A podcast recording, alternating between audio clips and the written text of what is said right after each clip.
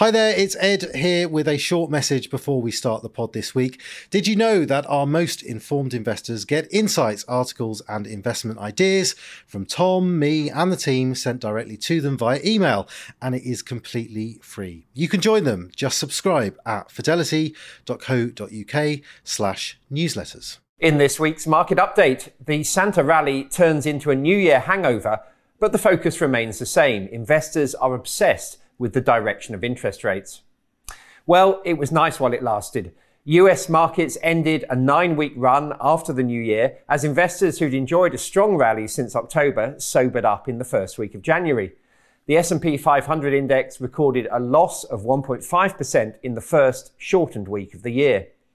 Friday was volatile with markets falling on the back of strong employment data and then bouncing back on weaker service sector data. That's the topsy-turvy world that investors live in at the moment, in which good economic news is bad for the market and vice versa.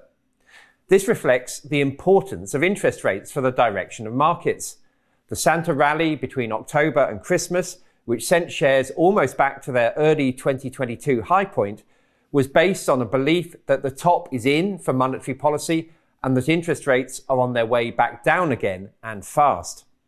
While the Federal Reserve turned dovish in its final meeting of the year, the market has gone even further. The Fed thinks it might cut interest rates by a quarter percentage point three times this year. Investors are pricing in six such cuts. Here in the UK, it's the same story. Goldman Sachs thinks that UK interest rates might be as low as 3% by the middle of next year. In Europe, a big fall in rates is also on the cards as the region heads towards a likely four quarter recession. The pause for breath at the start of 2024 is hardly a surprise, given the scale of the rebound in the final two months of the previous year.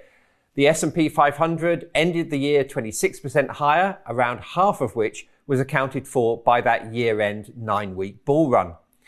The market had not had such an extended period of rising markets for 20 years since the recovery from the bursting of the dot-com bubble. A poor first week of the year is sometimes seen as an indicator for the year ahead, the so-called January effect. Although frankly, this is a seasonal adage that's not really that actionable. It does seem like years with a strong start perform better than those in which the year kicks off with a fall, but there are enough occurrences when it doesn't work to be extremely cautious about building an investment strategy around this. It wasn't just shares that performed well at the end of 2023. Bonds also rallied hard as the higher for longer interest rate story morphed into a lower rate sooner narrative. The yield on the benchmark 10 year US Treasury bond fell from an October high of 5% to about 3.8 by Christmas. As bond yields and prices move in opposite directions, that represented a sizable windfall for fixed income investors. Just as shares gave back some gains in the first week, so too did bonds. The yield on the 10 year note closed the week at 4.05%.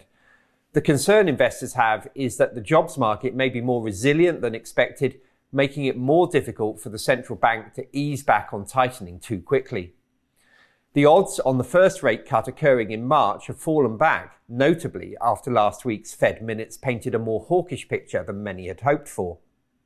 In December, the probability of an early spring rate cut stood at 90%. Today, it's less than 70. In Europe, the chance of a first rate cut in March is now under 50%, down from 65% last week. With little real news to focus on, markets are understandably twitchy. What they should probably be focused on, however, is not the precise timing of the next move in interest rates, but the long-term trends that will outlast the short-term cycles. While the short-term outlook for inflation and interest rates is positive, the longer-term picture is arguably less favourable. As central banks look to reverse years of quantitative easing, they're withdrawing from their role as the buyer of last resort for government bonds. And that is happening even as governments are borrowing record amounts of money and so looking to issue record numbers of bonds to pay for their spending plans. That argues for higher interest rates in the long run. So too does a reversal for geopolitical reasons of the long period of globalization and the rise of emerging markets like China that created a glut of workers on the world stage and so depressed inflation to unsustainably low levels. It was easy for companies to achieve high profits in that environment, and it might be tougher going forwards. So the question is, what's the right valuation for the stock market against that backdrop? And here, there's good and bad news. The US is relatively highly valued, in part because of real improvements in profitability led by the performance of the country's powerful technology sector. But elsewhere in the world, shares are not excessively highly valued. The UK, for example, trades on just 11 times expected earnings. Europe is around 13 and Japan 14. So investors needn't go into 2024 feeling unduly worried that the stock market rally at the end of last year has taken the market to an unsustainable high. We assume a mild recession this year and then recovery. Others are more optimistic, forecasting a soft landing of falling inflation and lower interest rates alongside a resilient economy. Either way, the outlook seems reasonably priced by investors. That's true of the bond market too. The run up in bond yields last year means that investors can now lock in a historically high yield while looking forward to further capital gains if and when interest rates fall further. The moment of maximum opportunity may have passed as bond yields fell from their recent peak of 5% to around 4%, but the ship has not sailed just yet. And meanwhile, there look to be opportunities with some alternative investments. Commercial property has already experienced a sharp downward revaluation and will benefit from an easier interest rate environment. Modest inflation, even a modest recession, is not a bad backdrop for the real estate sector. And gold, too, looks to have a role to play in a diversified portfolio. Despite sitting near an all-time high above $2,000, the precious metal will also benefit from falling real interest rates. These make its lack of income less of a problem. And if it leads to a weaker dollar, that too will help as gold becomes cheaper for buyers using other currencies. So although 2023 was a strong year, it needs to be looked at in the context of a two year period, which has been unremarkable for most investors. Outside the Magnificent Seven, shares have largely moved sideways and bonds have had a difficult three years. 2024 could be another reasonable year for investors if we avoid a harder landing than is currently being priced in. One thing that's hard for investors to prepare for is political uncertainty, and there will, without doubt, be plenty of that in 2024. There are elections in countries accounting for about 40% of the global population. New leaders will be elected in Russia, India, the UK, and America. And the election round kicks off this week with an important vote in Taiwan, at the epicenter of global geopolitical tensions due to the decades old reunification question that China's President Xi addressed in his recent New Year's address. More relevant to investors in the short run is the outlook for earnings. So all eyes will be on the fourth quarter results season, which kicks off this week with the usual flurry of financial sector results from the likes of BlackRock, Citigroup, JP Morgan, Wells Fargo, BNY Mellon and Bank of America. The outlook for earnings remains optimistic. Double digit growth is still being penciled in for both this year and next.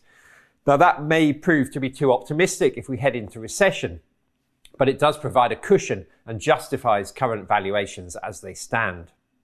Here in the UK, the main focus, as ever at this time of the year, is the retail sector, with updates expected from M&S, one of last year's strongest performers, Sainsbury's and Tesco. Please note that the value of investments and the income from them can go down as well as up, so you may get back less than you invest. Investors should note that the views expressed may no longer be current and may have already been acted upon. This information is not a personal recommendation for any particular investment. If you are unsure about the suitability of an investment, you should speak to one of Fidelity's advisors or an authorized financial advisor of your choice. Overseas investments will be affected by movements in currency exchange rates, and investments in emerging markets can be more volatile than other more developed markets. Reference to the specific securities should not be construed as a recommendation to buy or sell these securities and is included for the purposes of illustration only. Tax treatment depends on individual circumstances, and all tax rules may change in the future.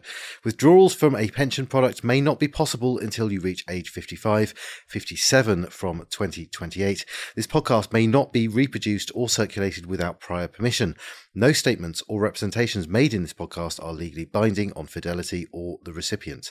This podcast is meant only for UK residents and does not constitute an offer or a solicitation in any jurisdiction in which it may be unlawful to make such an offer or solicitation.